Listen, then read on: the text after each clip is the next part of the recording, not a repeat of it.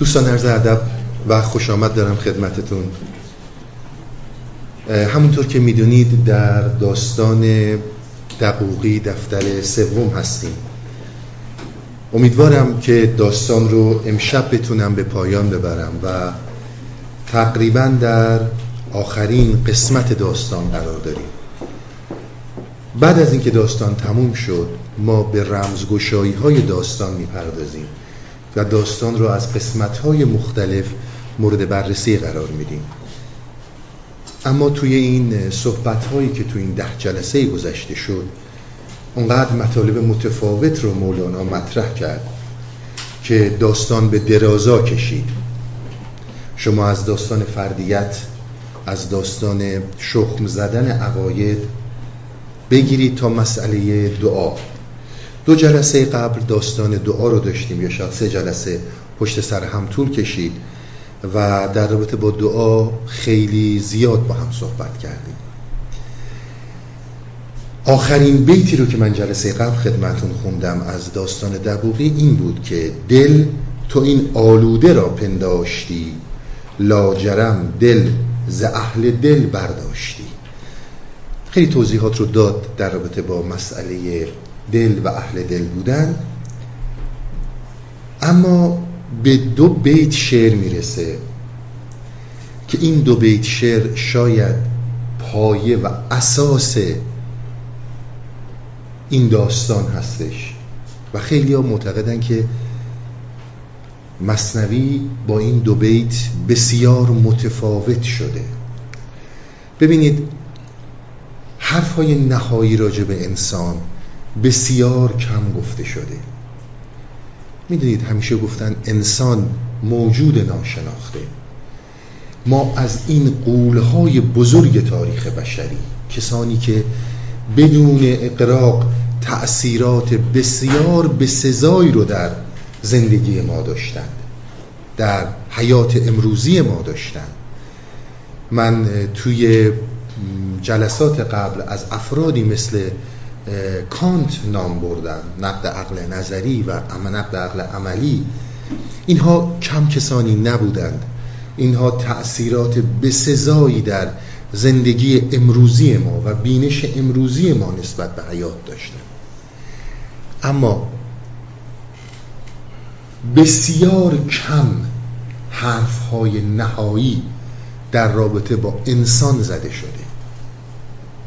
این دو بیتی رو که مولانا مطرح می‌کنه در حقیقت یکی از قایی ترین صحبت هاست در رابطه با انسان.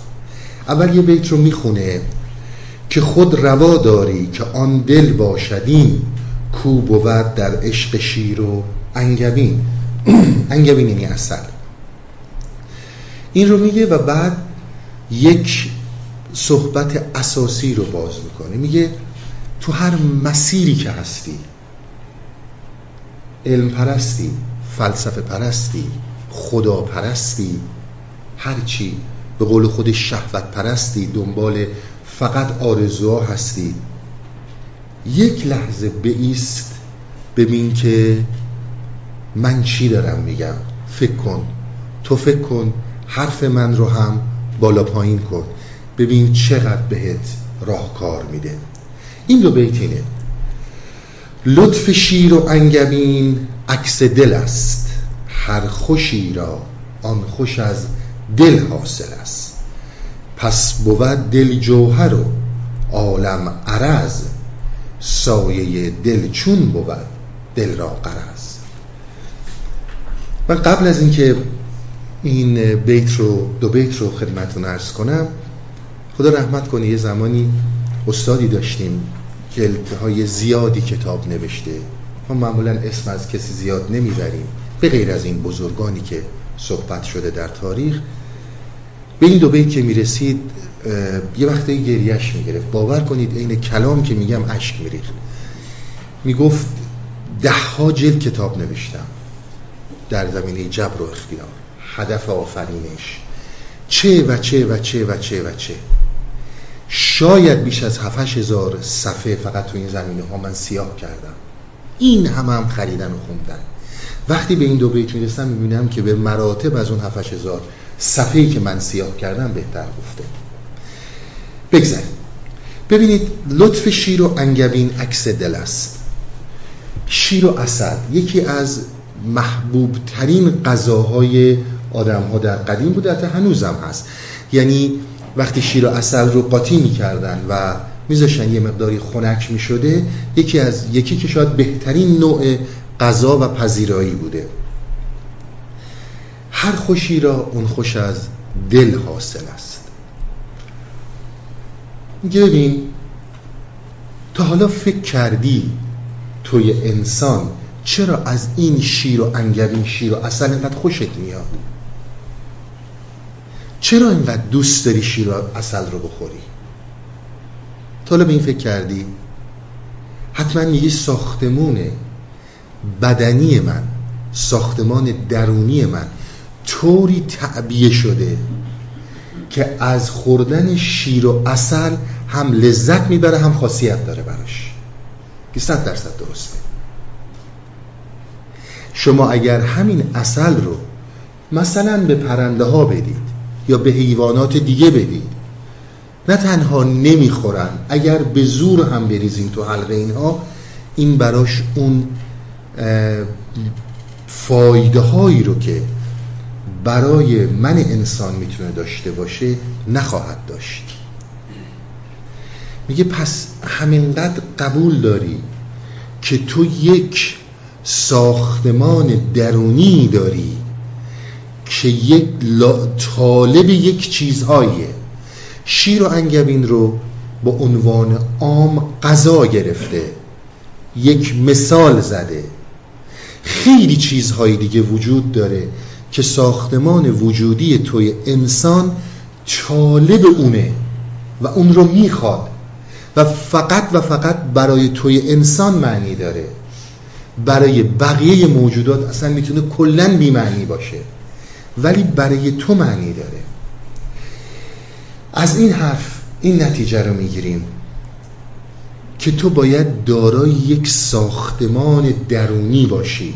یعنی همون دل که خواستار یک چیزهایی باشه که وقتی به اون چیزها می‌رسه اونها براش لذیذ باشه لذت بار باشه.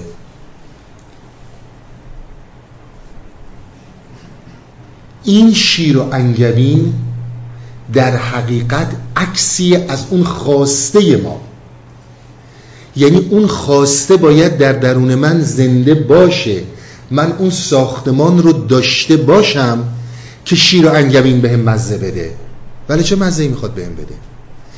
من باید دارای یک ساختمان درونی باشم که اصطلاح گرفته از دل که مقام و جاه برام معنی داشته باشه. ولی شما اگر یه حیوانی رو بذارید روی تختی یه شیری و یه ببری و تاجی بذارین و هی کرنشش کنین که اصلا نمی‌فهمه شما چی میگید. این ساختمان رو نداره. این درک رو نداره که جاه یعنی چی؟ مقام یعنی چی؟ پول کجا به دردش می‌خوره؟ پس من باید دارای یک ساختمان درونی باشم. که شیر و انگبین رو بتونه درک کنه. ولی کاری با اون نداره. خیلی راحت. زیباترین اثرهای هنری. بالاترین اثرهای هنری که تا امروز شناختیم ما. شما بذارین جلوی موریانه ها. راحت براتون میخورنش. بذارین زیر پای یه گاو. لگت می‌کنه و رد میشه. اصلا اعتنایی هم به این داستان نداره. که این چه اثر هنری بزرگیه. چون اون ساختمان رو نداره. صحبت سر اینه. شیر و انگبین در حقیقت یک سایه‌ایه که توی انسان باید اون دل رو اون ساختار رو داشته باشی که بتونی فایده های این رو درک کنی. ولی به دردت نخواهد خورد. هر چیزی همینه. فقط شیر و انگبین ارز کردم یه مثال اینها عکس دلن. شما اگر چیزهایی رو که ما به اونها رقبتی نداریم هر چی جلو اون بذارن اصلا بی تفاوتیم بهش. هیچ هیچ واکنشی نسبت بهش نشون نمیدیم همونطور که خیلی از حیوانات شما میگم یه گاوی رو یا هر چیز دیگه رو زیباترین دسته های گل رو جلوش بذاریم. این گل رو می‌خوره دومش هم تکون میده میره. با اون کاری نداره. پس اگر چیزی در زندگی برات جذاب هست و لطفی بهت داره تو اون ساختمان داری. دو اون شیر و انگبین که یک مسئله بیرونی هستن اینها در حقیقت سایه‌ای هستن. عکس عکسی از اون درون تو هستن. توی باید باشی که به اون شیر و انگبین مفهوم بدی. اگر تو نباشی شیر و انگبین می‌خواد به گاو مثلا یا به پلان پرنده مثلا خاصیت برسونه یا براش لذیذ باشه؟ پس توی باید باشی. یعنی جذابترین هر زیباترین هر آنچه که در جهان فیزیک و هستی معنی پیدا می‌کنه معنیش برمیگرده به تو. تویی که داری به اون معنی میدی عنایت می‌کنین هر چیزی ساختمانش باید در انسان باشه که اون شیء معنی پیدا کنه. همه این حرکات در نتیجه هر خوشی را اون خوش از دل حاصل است. یعنی اگر اون ساختمان رو نداشته باشی اون لذت رو نبری خب اون شیر و انگبین اون جاه اون مقام اون مدارک علمی اون نمی‌دونم سواد و دانش چه معنی می‌خواد بده؟ شما بشونید خیلی از آدم ها رو و باهاشون راجع به پیچیده ترین دقایق هستی صحبت کنید. چه لذتی می‌خواد ببره؟ چی میگی پس بود دل جوهر و عالم عرض. یعنی تو هستی که داری معنی میدی. تو جوهره داستانی. اون یک سایه رو این جوهر. شما در زندگی چی براتون حکم این شیر و انگبین رو داره؟ هر چیزی که حکم این شیر و انگبین رو داره. اهل علمید دانش علم دانشمند بودن کشف حقایق پول و پولم باشتن خانواده عشق اولاد هر چی که تو ذهنتونه. کوچکترین اختلالی در این ساختمان به وجود بیاد دیگه اصلا نمیفهمیش. دیگه اصلا درکش نمی کنی دیدید؟ کسانی که این همه ما با فرزندانمون چقدر رابطه های نزدیکی داریم همه زندگیمون رو میگیم برای فرزندانمون می‌خوایم. اما فرض کنید یه آلزایمر که میاد همون فرزندت رو می‌بینی جیب می‌زنی فرار می‌کنی. این همون فرزنده دیگه. این همون فرزندی که تا دیروز براش میمردی امروز به طرفت میاد داری جیب می‌زنه. میترسه ازش. چون اون ساختمان دچار اختلال شده. شما اصالت رو به اون شیء بیرونی ندید. جوهر شمایید. اصالت با شماست. شمایید که به یک چیز معنی می‌دید. ولی اون در دنیای بیرون خونساست. على است پس دل ما یعنی درک ما که ما اینجا به عنوان دل داریم ازش نام می‌بریم. باز هم عنایت کنید. اینها از ظرائف جوهریات عرضیات. که من بارها توضیح دادم خدمتتون. به چی میگن جوهر؟ به چی میگن عرض؟ بازم خدمتتون عرض می‌کنم. جوهریات به اصل یک شی میگن جوهر. اگر دوستانی نبودن جوهر یعنی مثلا شما فرض کنید یک سنگ. سنگ بودنش جامد بودنش سخت بودنش این جوهرشه. عرض رنگشه. می‌تونه سفید باشه می‌تونه سیاه باشه می‌تونه قرمز باشه. رنگ اگر عوض شه اصل سنگ بودن از بین نمیره. اصل سنگ بودن با رنگ عوض نمیشه.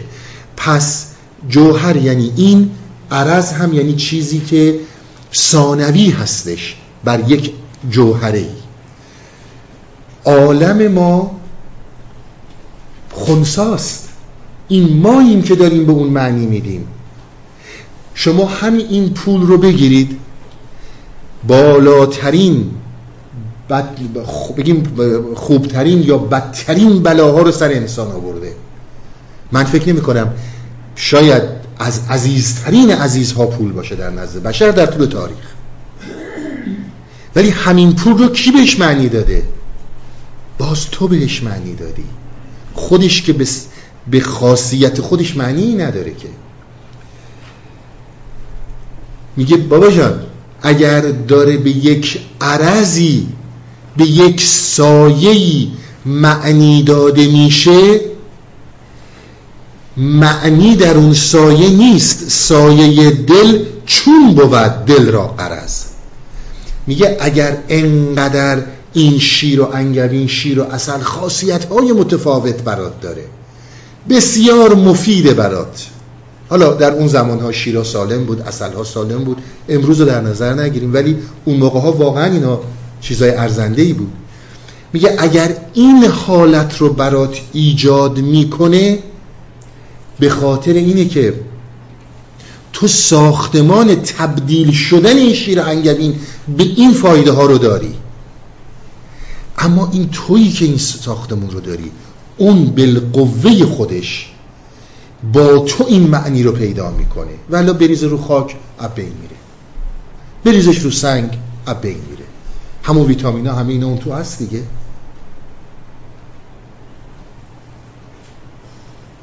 اگر هم ساختمان وجودیت ذره بالا پایین بشه به هیچ عنوان هیچ کدوم از اینا دیگه بر معنی پیدا نخواهد کرد همه اونایی که می‌گفتی عشق من دوست دارم نمی‌دونم. آی مگه من می‌تونم بدون این زندگی کنم؟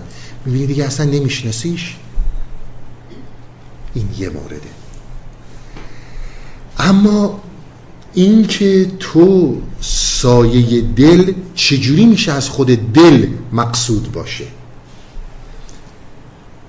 شما فرض کنید الان اینجا تشریف آوردید نشستین. آفتابم فرض کنید هست. سایه شما میفته روی زمین. شما اینجا نیومدین بشینین که سایه خودتون رو تماشا کنید.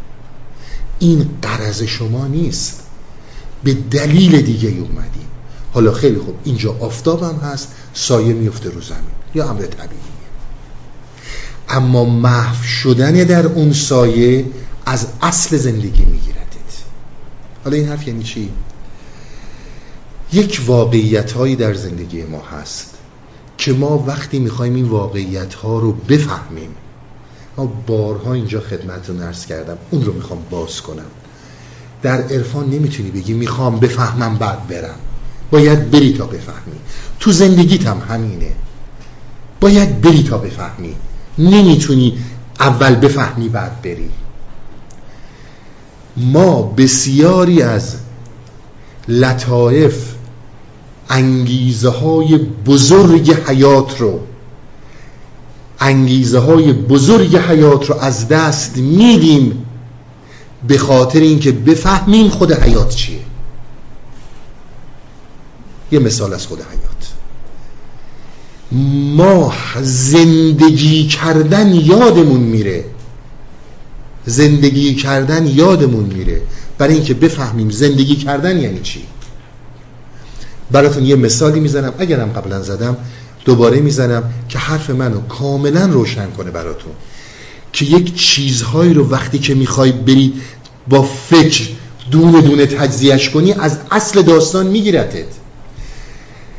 همین آقایی که این داستان رو تعریف می‌کرد یک در همین ابیات یه داستانی میگو میگو من جوان بودم.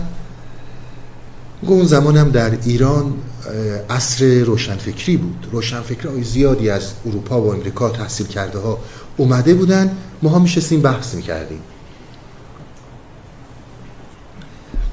بحث داغ می‌شد. تا ساعت دوازده یک دو.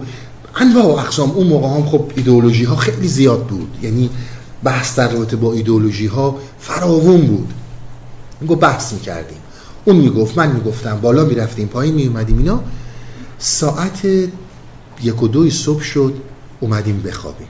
دیدیم اینقدر همه بحث کردیم داغیم هیچ که نمی‌تونه بخوابه. صاحب خونه گفت یه لامپایی اومده این چرا خوابه؟ وقتی روشنش می‌کنی نور این باعث میشه که آدم بخوابه. ما همیشه خوابیده بودیم این چراغو که روشن کردم بغل دستین گفتم که راستی این نور چطور باعث میشه که ما بخوابیم؟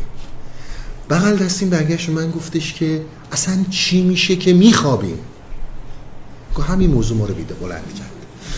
می‌گفت بلند شدیم. دیدیم تا صبح داریم بحث می‌کنیم که خواب چجوری در انسان به وجود میاد از نظر علمی. گفت آخر سر یه حرفی رو صاحب خونه به ما زد. گفت شما اصل خوابیدن رو از دست دادیم برای اینکه بفهمید خواب چجوری اتفاق میفته عنایت می‌کنید. این بحث بسیار مهمیه در طریقت های عرفانی. اصل حیات رو از دست میدی برای اینکه بفهمی حیات چیه. اگر می‌خوای اصل حیات رو بفهمی اصطلاحا امروز روز در فلسفه میگن حیات خودت رو تثبیت کنی. در قدیم در زبان اینها می‌گفتن به ابدیت بپیوندی. یه مقدار این حیاتت رو بکش بالا. یه مقداری تو بیا از این سایه ها بیا بیرون. بدون این سایه ها با تو معنی میدن. تو نباشی اون سایه هم معنی نداره. اون ارتباطی که شما با فرزندت داری شمایی که به اون عشق معنی میدی. اون فرزند که در مقابل من اون ارتباط رو نداره. تو یه مقدار حیات رو بکش بالا. اگر حیات رو تونستی بکشی بالا بعد می‌بینی چه ساختمانی داری. برای حزم ساختمان روانی داری. برای حزم و درک هستی.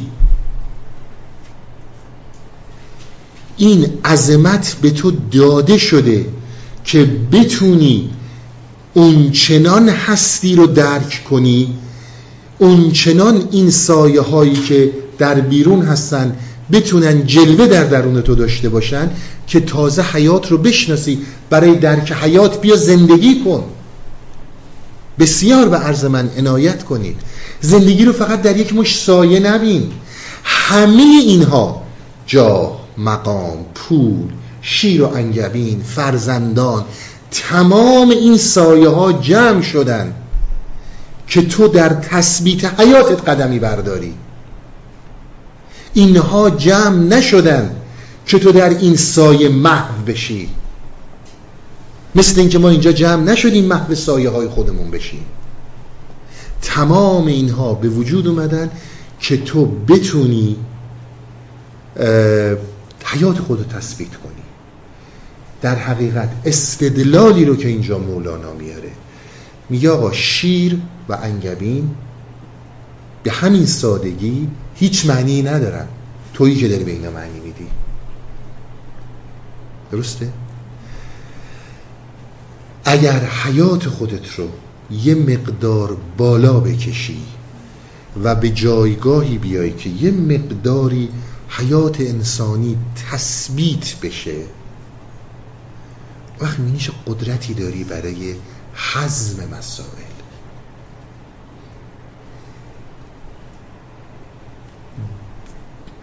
دل جوهره. یعنی این ساختمون رو این به هم پیوستگی سلول های ما داره. شما من مثالی رو عرض می‌کنم خدمتون که امیدوارم این ابیات قامز رو بتونم خیلی راحت توضیح بدم تا یه اندازه که دستم برمیاد. ببینید صحبت سر همینه. شما حیاتتون رو باید تثبیت کنید. یعنی چی این حرف رو داره می‌زنه؟ مثالی می‌زنم. شما فرض کنید که تشنتونه یا زمینی رو دارید که توش تخم کاشتید بذر کاشتید الان می‌خواین اینو آبیاری کنید سر این چشمه ها سنگ گرفته. باید همت کنید برخیزید و این سنگ ها رو بردارین تا آب بیاد اونجا شما نمی‌تونید بگید بگین جبر. اگر می‌خوای زمین کشاورزید آبیاریشه باید اون سنگا رو برداری اگر می‌خوای تشنگید رفشه باید از اون چاه آب بخوری. از اون چشم آب بخوری. بذر تثبیت حیات. بذر بالا رفتن از سطح فکر. بذر آشنا شدن با پدیدهی به نام شهود در ساختمان وجودی ما وجود داره. حرف این اینه. این بذرها این تخمهایی که بالقوه در انسان وجود دارن آبیاریش با توی انسانه. تمام این سایه ها هم به تو داده شده که در این مسیر کفایت می‌کنه تو رو برای پرورش و شکوفا شدن این بذرهای فطری. رشد این بذرها دست من و شماست. اون حرکت دست ماست که بخوایم بلنشیم و این اقدام رو بکنیم.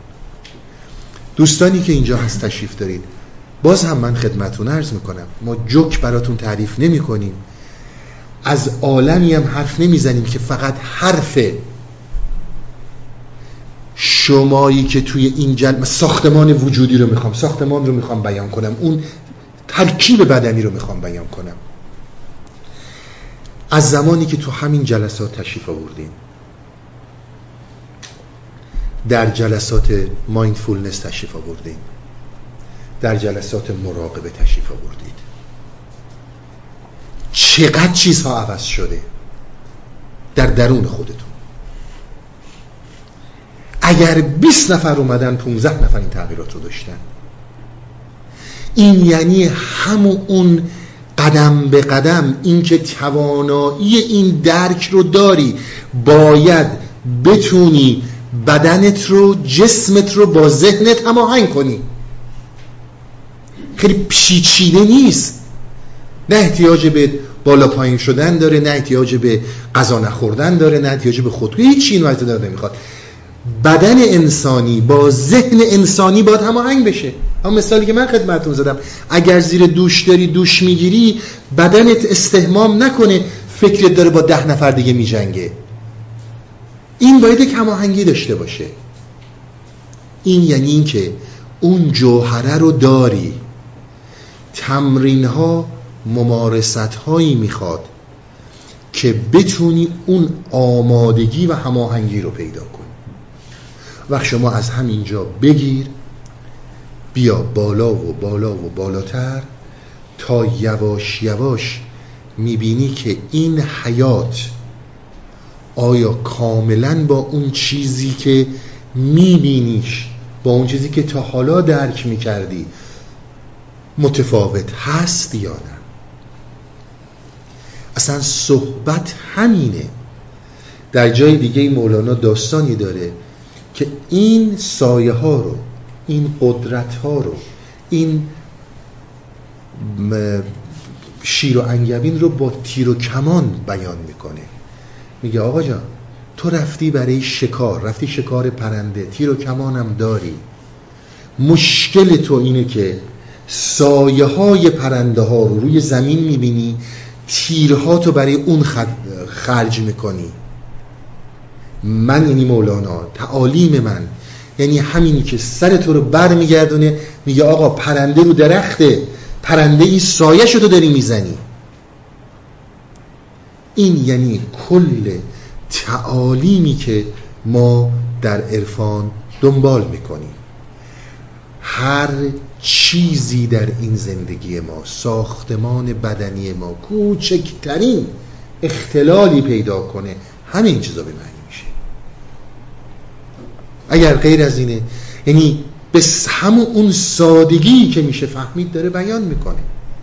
که آقا جان شما هم یک جایی توجه کن.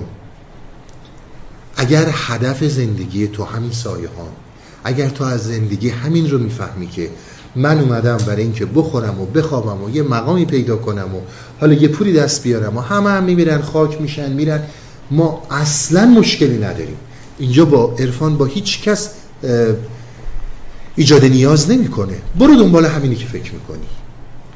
اما فقط بدون که اون بذرها اون تثبیت حیات رو داری از دست میدی خیلی برتر از اینها می‌تونی بری.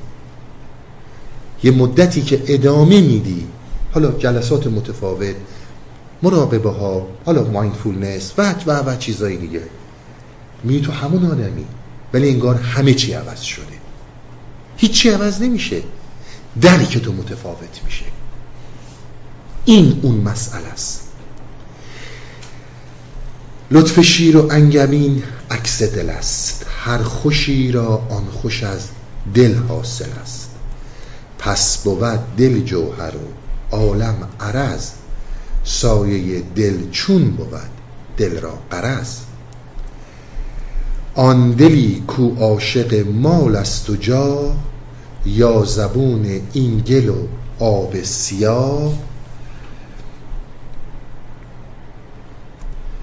یا خیالاتی که در ظلمات او می پرستدشان برای گفتگو.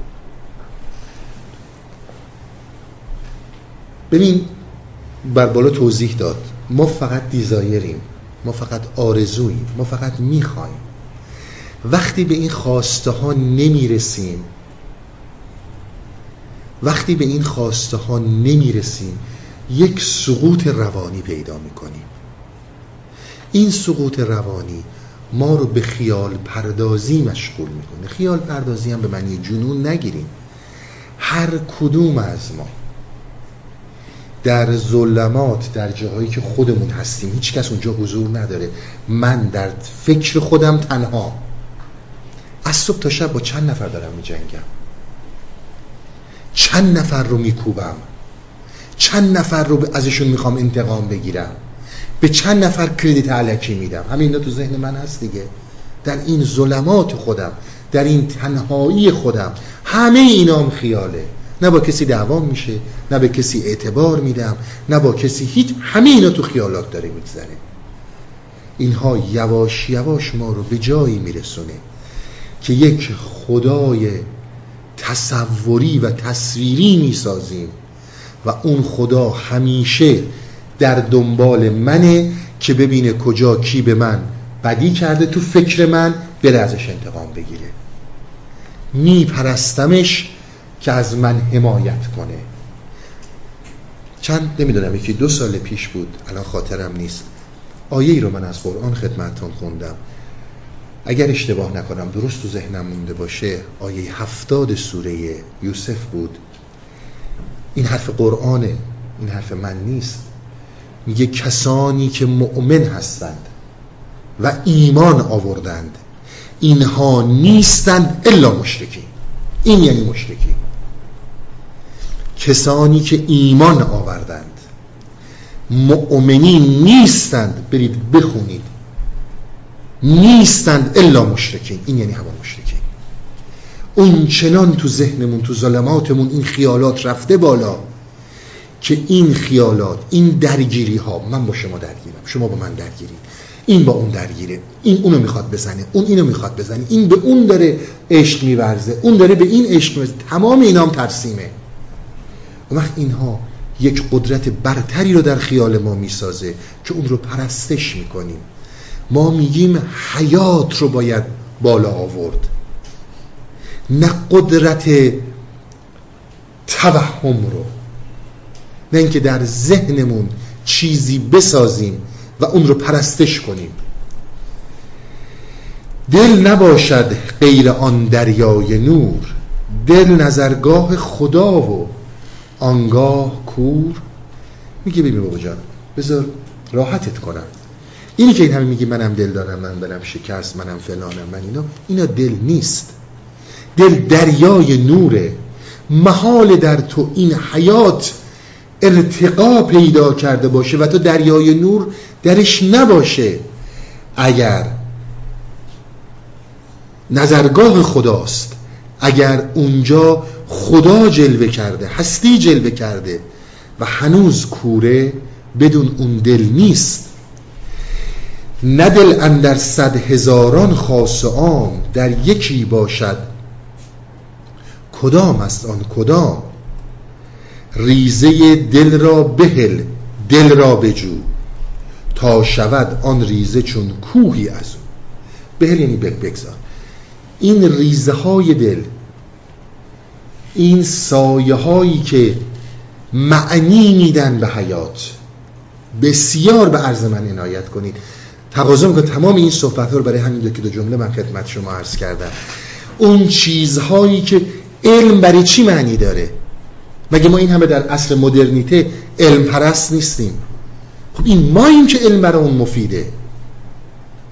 این ما این که علم دردمون می‌خوره. و الا علم اصلا قدرت درکشو چه می‌دونم شیر که نداره. دین همینجور هزاران هزار چیز مختلف همینطور. اینها همون ریزه های دل هستند. اینها همون چیزهایی هستند که از درون ما دارن روشن میشن و معنا می‌گیرن. و الا بدون ما علم چه معنی داره؟ فیزیک یک دنیا یا یک جهان خونسایی که داره کار خودشون می‌کنه دیگه. تک تک این روابط رو شناختن. این ما این که این معنی رو بهش میدیم. میگه اینها رو بذار. نه اینکه اینها بدن. اینها رو بذار پایین. اینها برای این هستن که تو به اصل اون روشنایی برسی. اون اصل روشنایی که داره به اینها معنی میده اون چیه که تمام این هستی رو داره معنی میده؟ اون چیه که تو داره اینجور تشویق می‌کنه تو این داستان ها اون رو بجو. تا شود آن ریزه چون کوهی از او. تا همون علمی که الان هی میری جلو میگین هرچی می‌دونم هیچی نمی‌دونم کوهی میشه علمت معنی متفاوتی پیدا می‌کنه. دینت متفاوت معنی پیدا می‌کنه. دوست داشتنت متفاوت معنی پیدا می‌کنه. میگه اینهایی که ریزش های دل هستن اینهایی که تو به خاطر اون روشنایی قلبت به اینها علاقه مندی اگر به اون اصل روشنایی برسی اون وقت علمم متفاوته. علم رو فرم دیگه ای خواهی دید. فرم دیگه ای درک خواهی کرد. فرزندت هم همینجور جهان رو هم همینجور هستی هم همینجور. در یک کلام اصل رو باید برگردونی به دل. اصل رو باید برگردونی به اون ساختمانی که این چنین داره معنی می‌کنه همه چیز رو. دل عرض کردم سر تا پای وجود ما تک تک سلول های بدن ما. اون یعنی دل. میگه اینی که تو تو یک چیز خاص داری میری جلو خوبه. بهت داده شده. دانشمند میشی کمک می‌کنی مردم درآمدت خوب میشه. بالاخره همه اینا رو برات داره دیگه.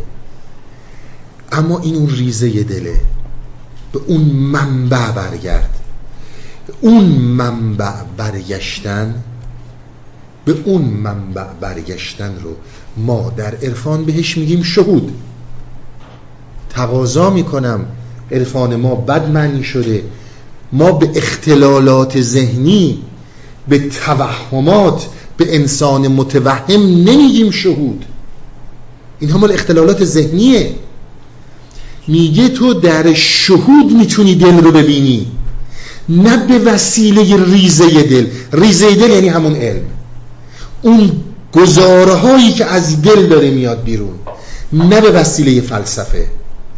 به هیچ وسیله جز اینی که من مولانا دارم میگم شهود تو نمی‌تونی دل رو پیدا کنی. نمی‌تونی دل رو ببینی. برو هر چقدر می‌خوای امتحان کنی. اگه فهمیدی. اون زمانی می‌فهمی که این جداگونگی ها رو نه اینکه بدن بحث بد نیست. یاد بگیریم هر ابزاری کجا به درد می‌خوره. عنایت می‌کنین. حرف این اینه. نه اینکه بده بریزشون دور. مطلقش نکن. اینها ریزه های این تثبیت حیات تو هستن. اصل اون ساختمان وجودی توه که به همه اینها معنی. تو می‌تونی بفهمی. اصلا داستان دومی همینه. راه اون شهوده. شهود هم بسیار مطلب پیچیده ایه تک تک مطالبی که میگه پیچیده است. بارها من خدمتون ارز کردم. عرفان ما مسئلهش اینه که زبان مشترک نیست. فلسفه در یک جاهای خوبیش اینه که زبان مشترکه. عرفان حالتهای خاصیه که برای یک فرد به وجود میاد. هیچ ربطی هم به توهم نداره. هیچ ربطی هم به اختلالات ذهنی نداره. حقایقیه که ساری و جاری هستن. بریم برکو برگردیم برای صحبت.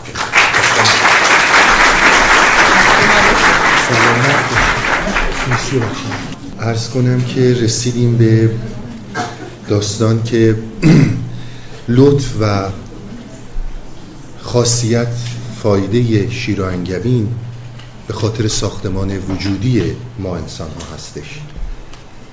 ببینید به یه نکته خیلی توجه داشته باشید. اینکه ما به همه چی معنی میدیم بسیار مسئله مهمیه. و تا وقتی این ساختمان به این صورت سالم هست و اختلال نداره خیلی اتفاقا می‌تونه بیفته. میگن در زمانی که مولانا با شمس ارتباطش خیلی نزدیک شده بود شمس آدم خیلی تندگویی بود و خیلی هم تندخو بود. بدون ملاحظه صحبت می‌کرد. دوستش نداشتن. تمام شهر بر علیهش بودن. به مولانا میگن این شمسی که تو این همه میگی شمس من و خدای من نمی‌دونم اینطور. ما این شمس رو دیدیم. با این شمس صحبت کردیم. این چی داری که دنبالش را افتادی؟ گفت شماها شمس رو ندیدید. من شمس رو دیدم. گفت شماها شمس رو ندیدید. من شما رو دیدم. من شمس رو دیدم. داستان معروف مصنوی هم همه شنیدیم که خلیفه مجنون رو خواست و گفتش که لیلی رو حاضر کنین. وقتی که لیلی اومد آخه این لیلی یه دونه از این کنیزای من به همه این لیلی میارزه. بیا من یه دونه از این دخترها رو بهت میدم لیلا رو فراموش کن. که همون صحبتی که مولانا می‌کنه میگه خاموش از چشم من در بیا. ببین این در من چه معنی بزرگی رو داره مسئله اصلی ما اینه که میگیم خودمون رو فراموش می‌کنیم. یعنی یکی از موردها همین. ما که خودمون رو فراموش می‌کنیم یکی از موردهایی که خودمون رو فراموش می‌کنیم همینه. ببینید شهود بسیار بحث وسیعیه که من اصلا این داستان دواقی رو نقل کردم خدمتون که بتونم شهود رو باز کنم. یعنی در جلسه آینده که داستان رمزگشایی میشه ما به بحث شهود خیلی احتیاج داریم که اصلا اینو به چی میگن شهود؟ باز هم توجه کنید. اینکه من صد درصد فکری می‌خوام یه چیزی رو بفهمم. بعد تصمیم بگیرم که می‌خوام برم یا نمی‌خوام برم اون قدرت ازت گرفته میشه. اینجا یک مراحلیه که ببینید شهود من همینقدر بگم که یه پوینتی رو خدمتتون عرض کنم. شهود یک زمانی هست من مثالی زدم خدمتون. این یکی از جلبه های شهوده. حس فعاله. خود وجود نداره. یعنی چی؟ از کردم شما کنار یه دریایی نشستید غروب آفتاب رو دارید می‌بینید. این غروب آفتاب اونچنان شما رو تحت تأثیر قرار داده که خود من حافظه به طور کامل فرو ریخته.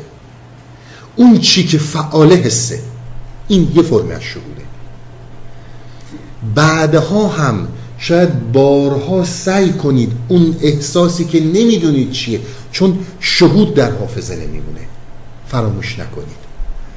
این خیلی مسئله مهمیه.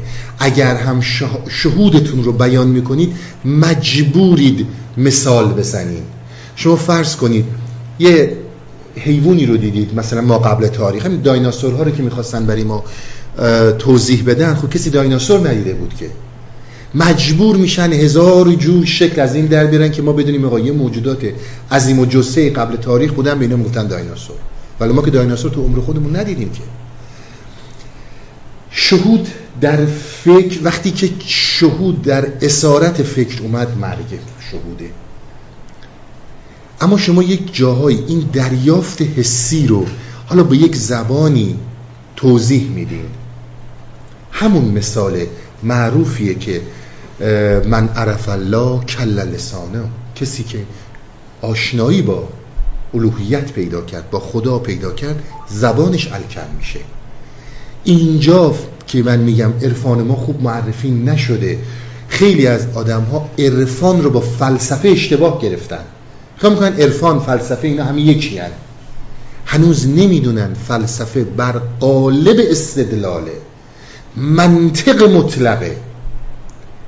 ولی عرفان بر اساس شهوده. این یک فرم از شهود که شما دارید. یعنی این شهود رو شما در خیلی جاها حس می‌کنید. برید این مقالاتی که دانشمندان علوم جدیده به خصوص تو این دانشگاه استنفورد نامی نویسن مطالعه کنید. یه وقتا خیلی تو این مسائل کمک می‌کنه. ببینید شما وقتی که فرض کنید یک آتشی یک سیم داغی انگشتتون نزدیک این میشه گرما رو حس می‌کنین می‌کشین کنار. این اون قدرت حسیه. بدون اینکه من دخالت کنه بدون اینکه فکر دخالت کنه و بخواد به شما بگه یادت میاد قبلا دست به این زدی سوخت؟ خیلی سریعتر از اون شما می‌بینید این داغ و انگشت رو می‌کشید. بعدا فکر میاد سراغتون. این قدرت حسی در ما فوقلاده قویه. اما فکر در ما خیلی قوی نیست. یعنی به قول دانشمندان علوم جدیده اونچنان که حس ما تکامل پیدا کرده فکر ما نکرده. فکر ما زود فریب می‌خوره. ما خیلی راحت فریب می‌خوریم. خیلی راحت دروغ ها رو راست میپنداریم. خیلی جاها راست ها رو دروغ میپنداریم. حالا شهود پس یک جلوش اینطوریه. یک جلوه شهود برعکس داستانه یعنی یک جلوه شهود اینه که شما یک آفتابی رو می‌بینید داره طلوع غروب می‌کنه. کنار ساحل نشستین تأثیرات بسیار عمیقی می‌ذاره که خود فرو میریزه. حالا شما بیاین برعکس داستان رو ببینید. یک آقایی بهترین مثال شخصیتی مثل خود ویکتور هوگوه. بسیار دقایق ظریف انسانی رو کشف کرده. حالا این می‌خواد برعکس عمل کنه.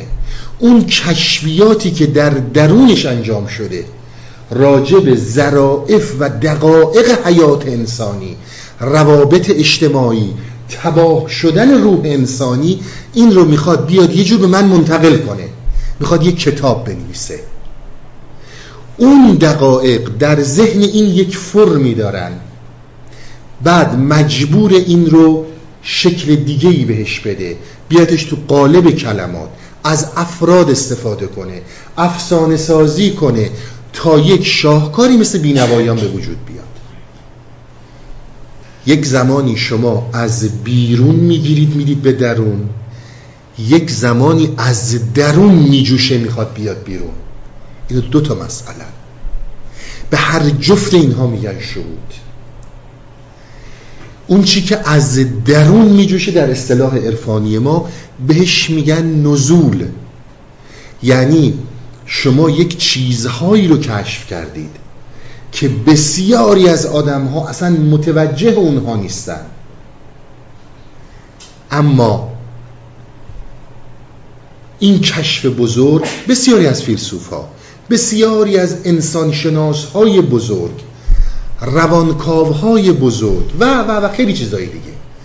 این چیزی رو که این کشف کرده برعکس می‌خواد از درون جوشیده اومده بیرون می‌خواد بدتش به ما نزول بده بر اینکه ما درک کنیم اون حرف رو.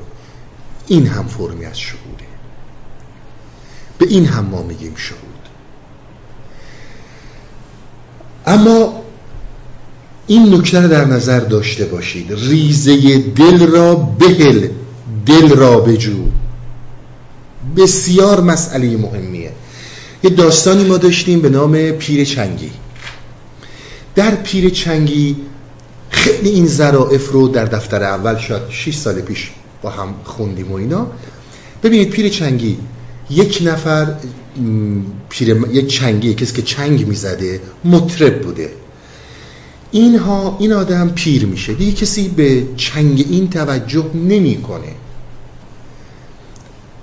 امروز روز هم شما نبینید ما به این چیزها میگیم هنر و هنرمندی و ارزش هنری که به اینها میدیم. در اون زمان اینطور نبوده. شما هر اون چی رو که بد می‌دونید امروز بدترین هایی رو که بد می‌دونید. در اون زمان به این مطرب ها می‌گفتن. یعنی این رو قد بد می‌دونستن. نماد فوقلادهی گرفته مولانا از این داستان.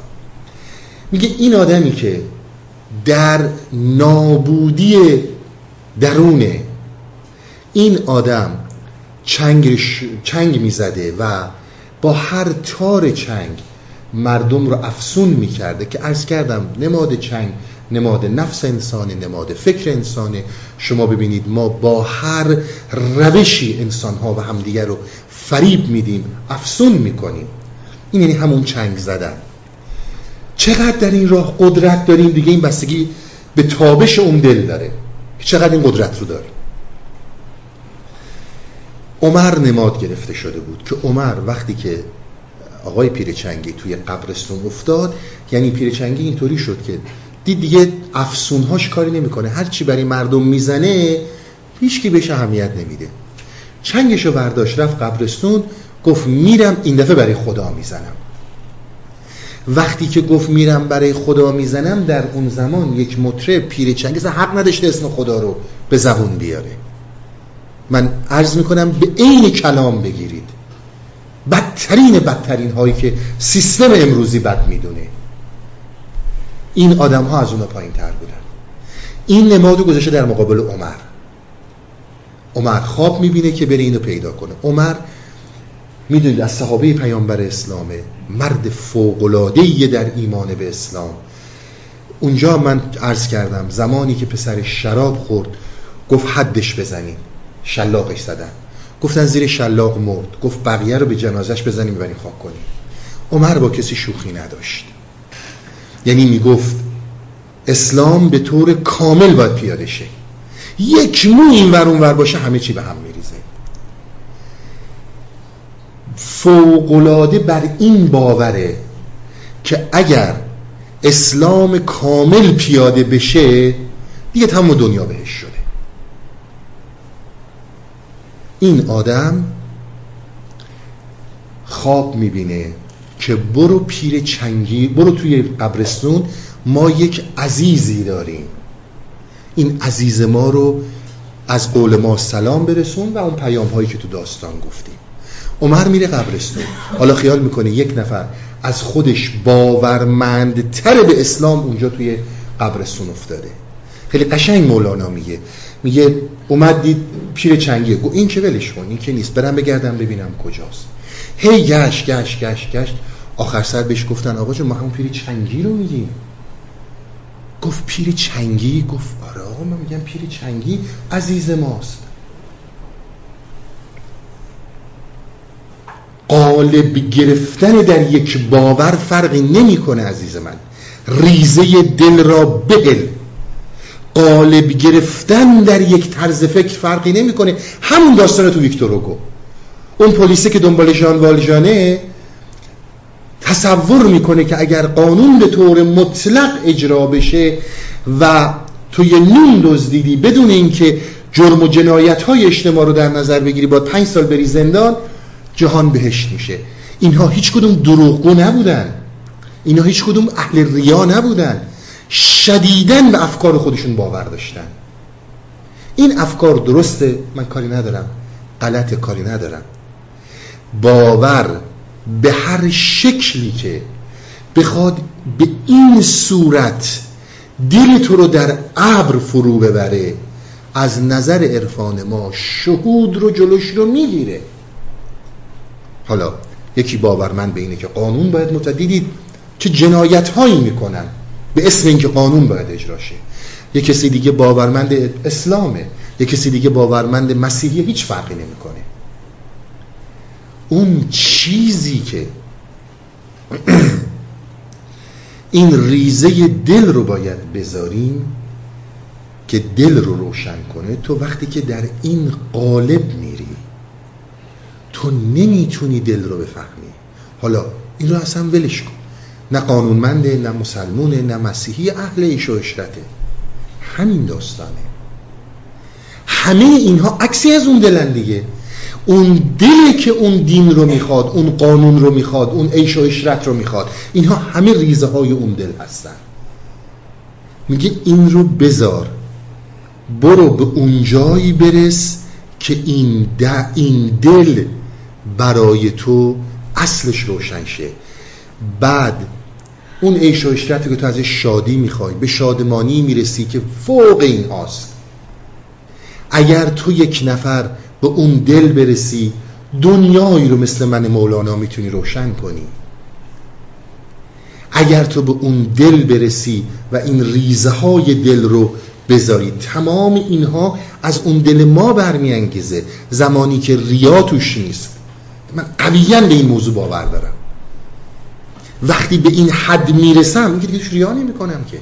طرف وقتی که بچه خودشو حد می‌زنه میگه باید بمیره این که دروغ نیستش که. این ریا نمی‌کنه که. اون پلیسی که در فیلم در کتاب بینوایان میره تا مرز این که خودش رو می‌کشه برای اینکه قانون رو اجرا نکرده اون که ریا نمی‌کنه که. مشکل اونجاییه که ریزه دل اون چیزی که عکسی از این روشنایی دله و باید ازش در جای خودش استفاده شه بهره خودش گرفته شه مثل ابر این ماه رو میپوشونه. دل محیط است اندر این خطه وجود زر همی افشاند از احسان وجود.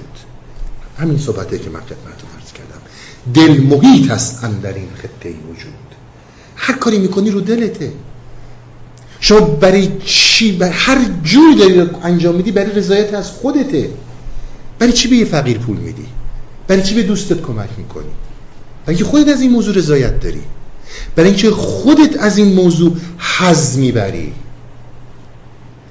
پس دل محیط تمام وجوده و همینجور داره زرفشانی می‌کنه. اگر دوستتو دوست داری اگر بچه دوست داری اگر بشریت رو دوست داری تمام اینها از اون دل داره میاد بیرون. اون دلی که داره به همه اینها معنا میده. و ارزم کردم دل چیز عجیب قریبی نیست. کل این ساختمان وجودی ما یعنی دل.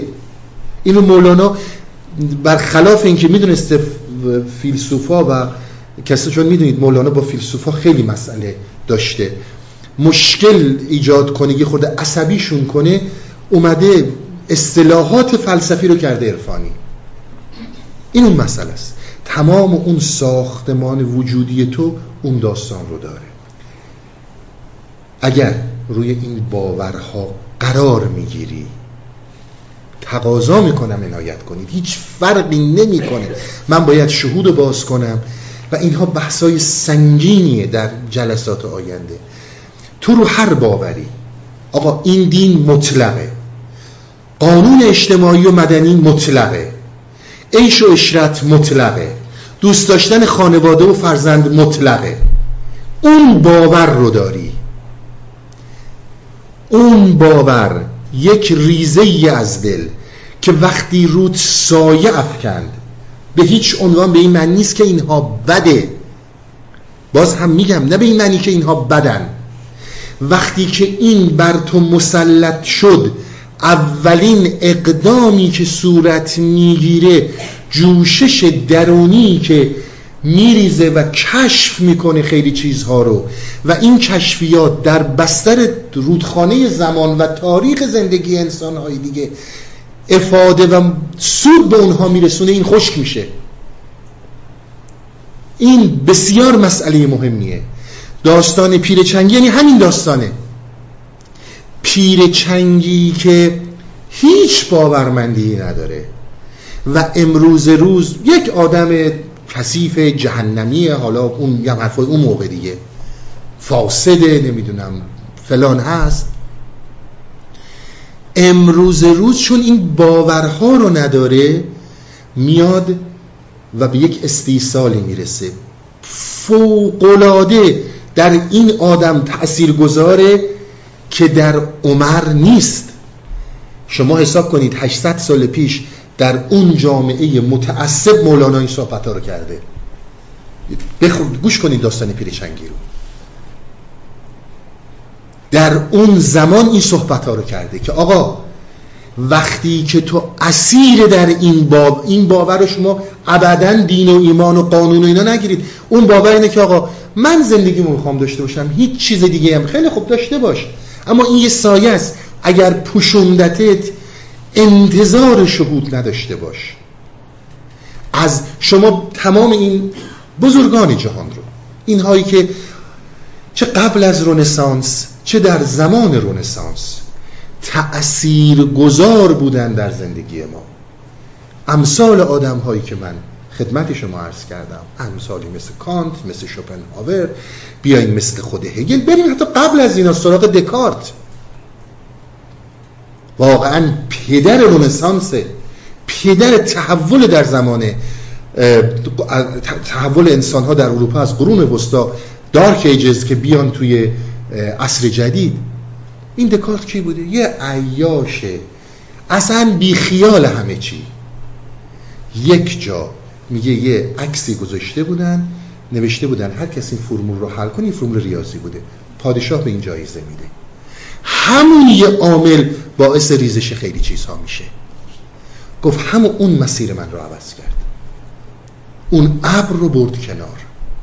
تا اون ابر هست تا اون ابر مطلق وجود داره. شما انتظار جوشش نداشته باشین. جوشش وقتی به وجود میاد که این ابرها میره کنار. شما در جوامع بزرگ انسانها رو ببینید. با وجود اینکه تاریخ پر از افسانه و دروغ شاید همش دروغه ولی همین دروغ ها و افسانه ها رو ببینید که این انسان هایی که تأثیر گذار بودن به اون مرحله رسیدن که یه مقدار به این ابرها ریلکس شدن. خیلی خوب بچه به دوستش دارم دیگه خانواده به دوستشون دارم اما من هم حق حیات دارم. حق حیات نه به معنی ایش اما من هم باید بتونم این فردیت خودم رو شکوفا کنم. اگر بهش رسیدم. پس این داستان ها که ریزه های دل را بهل هر فرمی سایه بندازه روی اون خورشید درون شما از چیزی به نام شهود قطعا بدونید محروم میشید. این اون مسئله که می‌خواد بیان کنه. دل محیط است در این خطه وجود. زرهمی افشاند از احسان و جود. از سلام حق سلامی ها نسار می کند بر اهل عالم اختیار. هر کرا دامن درست است و معد آن نصار دل بران کس می‌رسد. ما این بلنده. میگه که اگر دامنت درسته. دقیقا همین صحبته که من خدمتون کردم. همه چی خوبه. علم خوبه پول خوبه نمی‌دونم. هر چی فکر می خانواده خوبه تفریح خوبه. ولی به شرطی که دامنت درست باشه. از هر چیزی به اندازه خودش وسیله خودش بتونی استفاده کنی اون نورها بهت می‌رسه. ببینید عزیزان تو تمام این جلساتی که من خدمت شما مدت چند چند سال بودیم من همیشه خدمتون ارز کردم روش مولویه با روش های امروزی صد درصد متفاوته. اون چیزی هم که ما داریم میگیم فقط می‌خوایم بگیم آقا این چیزایی رو که در دنیای امروز این بزرگان یا اون کوچیکان میچسبونن به مولانا اینا رو هم بشنوید که بگیم گفتیم نه اینکه می‌خواستیم بگیم. حرف رو گفتیم. دیگه تصمیم با خود شماست. حالا هر جوری که حالا حرف در این زمینه ها زیاده. ببینید یک جلسه ای که در روش عرفان مولوی است. شما دو ساعتی که اینجا تشریف میارین یا اگر در مایندفولنس میایین مراقبه ها میایین هر چی. این یعنی این که این دو ساعت رو این یک ساعت رو من مختص میام برای اینکه صحبت های مثنوی رو گوش کنم. برام جذابیت داره می‌خوام گوش کنم. حیله می‌دونید یعنی همینی که من دارم خدمت شما عرض می‌کنم. مبادا چه اینجا چه هر جای دیگه اگر پیدا می‌کنید برید. من اینا رو کلا چون روش مولانا همین بوده. حالا من یه connection ی پیدا می‌کنم حالا من یه business ی راه میندازم حالا من چهار تا دوست به این این همون حیله ها اگر دامنت درست باشه دامنت بلند باشه یعنی همین. که آقا هر چیزی رو جایگاه خودش بذارم. دو ساعت هم دارم میرم به عرفان. فقط عرفان. نمی‌ذارم یه مو توش قاطی بشه. اگر تو این 6 7 سال چیزی جز این از ما دیدیم همین رو در نظر. این اون روشه. من چقدر فریاد بزنم که عزیز من نه اینکه اینها بده هر چیزی جایگاه خودش رو داره. من دو ساعت یک ساعت وقت خودم رو مطلقا می‌ذارم برای عرفان. این یعنی همون. این دامن درسته یعنی همین. خیلی خوب حالا اشکال نداره کناری من یه پولی هم درارم. بارها من خدمت شما عرض کردم یک کاری رو برای خودت انجام بده. اگه نتیجه نگرفتی حرفای ما رو بریز دور. این یعنی همون. یک کار رو برای خودت انجام بده. هیچ چیزی هم جز اون مصنوی برای مصنوی در نظرت نباشه. اگر نتیجه نگرفتی هر چی ما گفتیم بی خوده نه پولی باید براش بدیم نه سختی براش داریم. هیچ. به همین راحتی که من دارم خدمتتون میگم. دامن تو آن نیاز است و حضور. هین من در دامنان سنگ فجور. دقیقا اینه که من خدمتون عرض کردم دقیقا داره همین صحبت رو مطرح می‌کنه. دامن تو آن نیاز است و حضور. آقا اینقدر این نگو من چیکار کنم چیکار کنم؟ داره میگه دیگه. یعنی اینکه من تو زندگیم از اینجا که میرم بیرون فردا صبح هزار جور درگیری های مختلف دارم. مسائل فامیلی پول در آوردن هزار و یک چیز مختلف دارم. اما دو ساعت من همیشه برای حضوره ولی فقط برای مثنویه نه برای هیچ چیز دیگه.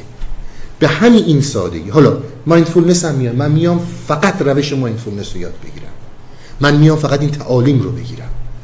من میام فقط در مراقبه حضور پیدا کنم. اگر نتیجه نگرفتین هر چی ما میگیم بی خوده بریزین دیگه واضحتر با جرأتتر از این نمیشه صحبت کرد. اما زمانی که قاطیش می‌کنی همین اینیه که مولانا میگه. دامن تو آن نیاز است و حضور. تو چقدر این نیاز این حالت درت به وجود اومده. هین منه در دامن آن در دامن آن سنگ فجور. میگه در دامنت در این مسیری که داریم یه چیزی قاطیش نکن. من بارها هم خدمت حالا یه چیزی بدیم ما این چرا روشن کنیم. نه نمی‌تونی ببندش دقیقا این داستانه. فوق العاده مولانا و عرفان ما عجیبه تکیه می‌کنی بر کائنات. تکیه می‌کنی بر خدا. بکن اگر یارید نکرد بریز دور ولی به اون صورتی تو این چند جلسه گذشته من خدمتتون عرض کردم. نه به صورت فکری نه به اون باورهایی که دکاندار دین تو ذهنت کرده. به اون صورت نه به اون صورتی که این میگه. سنگ پر کردی تو دام... تا ندرد دامنت زان سنگ ها تا بدانی نقد را از رنگ ها همه حرفایی هست که من خدمتون زدم سنگ ها یعنی همینا. که من حالا خب یه ارتباطی هم برقرار می‌کنم حالا ممکنم هست یه راهی هم برام باز شه. حالا چه اشکال داره یه پولی هم بسازم؟ یعنی همون هیله یعنی همون سنگی که داری تو دامنت می‌ذاری. این به مولانا ضربه نخواهد زد به خودت می‌زنه. اگر هم جایی میرید من اصلا منظور من به اینجا نیست. هر جایی میرید که این رنگ و بو رو داره همینطور باشید. اگر سنگی توش بذاری این سنگ دامنت رو پاره می‌کنه. پس شرایط درک شهود رو هم من باید داشته باشم. شرایط درک شهود هم یعنی اینکه من بیام و با همون نیاز با همون حالت درونی. من احتیاج دارم دو ساعت راجع مصنوی حرف بشنم همین بیشترم نمی‌خوام. سنگ پر کردی تو دامان از جهان همز سنگ سیم و زر چون کودکان. این حرکات حرکات کودکان است که داری انجام میدی. به فوق اینجا گیر خواهی آورد. منظورش از مصنویه نه اینجا. از خیال سیم و زر چون زر نبود دامن صدقت درید و غم فزود. از خیال سیم و زر چون زر نبود این وقتی که من به فکر دیگه ای به مثنوی نزدیک میشم. با یک برنامه ریزی دیگه ای میرم دنبال ما. اینجا. مثل همینه که من خدمت کنم چه اشکالی داره؟ یه connection ی هم پیدا می‌کنم یه پولی هم می‌سازم فلان. این همون سیم و اگر این حالت برات پیش نیومد یعنی اومدی contract پیدا نکردی business نتونستی بکنی اونایی که تو ذهنت بوده همه چیز ذهنت بوده غیر از نیاز و حضور. دامن صدقت درید و غم فزود انواع و اقسام فوشا رو خواهی داد. از خود من بگیر تا خود مولانا تا هر کس دیگه. چون نیت چیز دیگه ای بوده. تویی که داری معنی میدی. تویی که گفت این شمس کیه؟ این شمس چیزی نداره. من شمس رو دیدم. گفت تو شمس رو ندیدی. شما مردم ندیدید. من شمس رو دیدم. این یعنی همین داستان. این یعنی همین داستان که بدون داری کجا میری بدون داری چی کار می‌کنی. با همین زمانت من خدمتون می‌گیرم. شما با این نیت بیاین. اگر نگرفتین اصلا هر چی ما گفتیم بریزین دور کی نماید کودکان را سنگ سنگ تا نگیرد عقل دامنشان به چنگ؟ یه وقتی که کودکان دیدین یه سنگی رو میذاشتن قدیما. مثلا می‌گفتن این تلاس می‌گفتن این زمرده می‌گفتن این نقره است. و اینها واقعا اینها رو باور می‌کردن. شما دیدین بچه ها وقتی مثلا عروسک پیششه خیال می‌کنه مثلا بچهشه.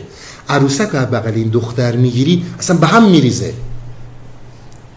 میگه زمانی متوجه میشه که این یک عروسکه این یه سنگه تا که عقلش برسه. عقل زمانی که می‌تونه درک کنه. پیر عقل آمد نه آن موی سپید. مو نمی گنجد در این بخت و امید. ظاهر داستان رو نبینید. انسان باید در عقلش پیر باشه. انسان باید رشد در عقلانیتش داشته باشه. نرسیدم داستان رو تموم کنم. بقیه داستان برای هفته آینده این رو تموم خواهم کرد و عمده ترین بحث ما بحث شهوده یه توضیحات مختصری اینها رو دادم که اگر جلسه بعد تشریف میارین پایه‌ای بر این داستان ها داشته باشین. خسته تحقیق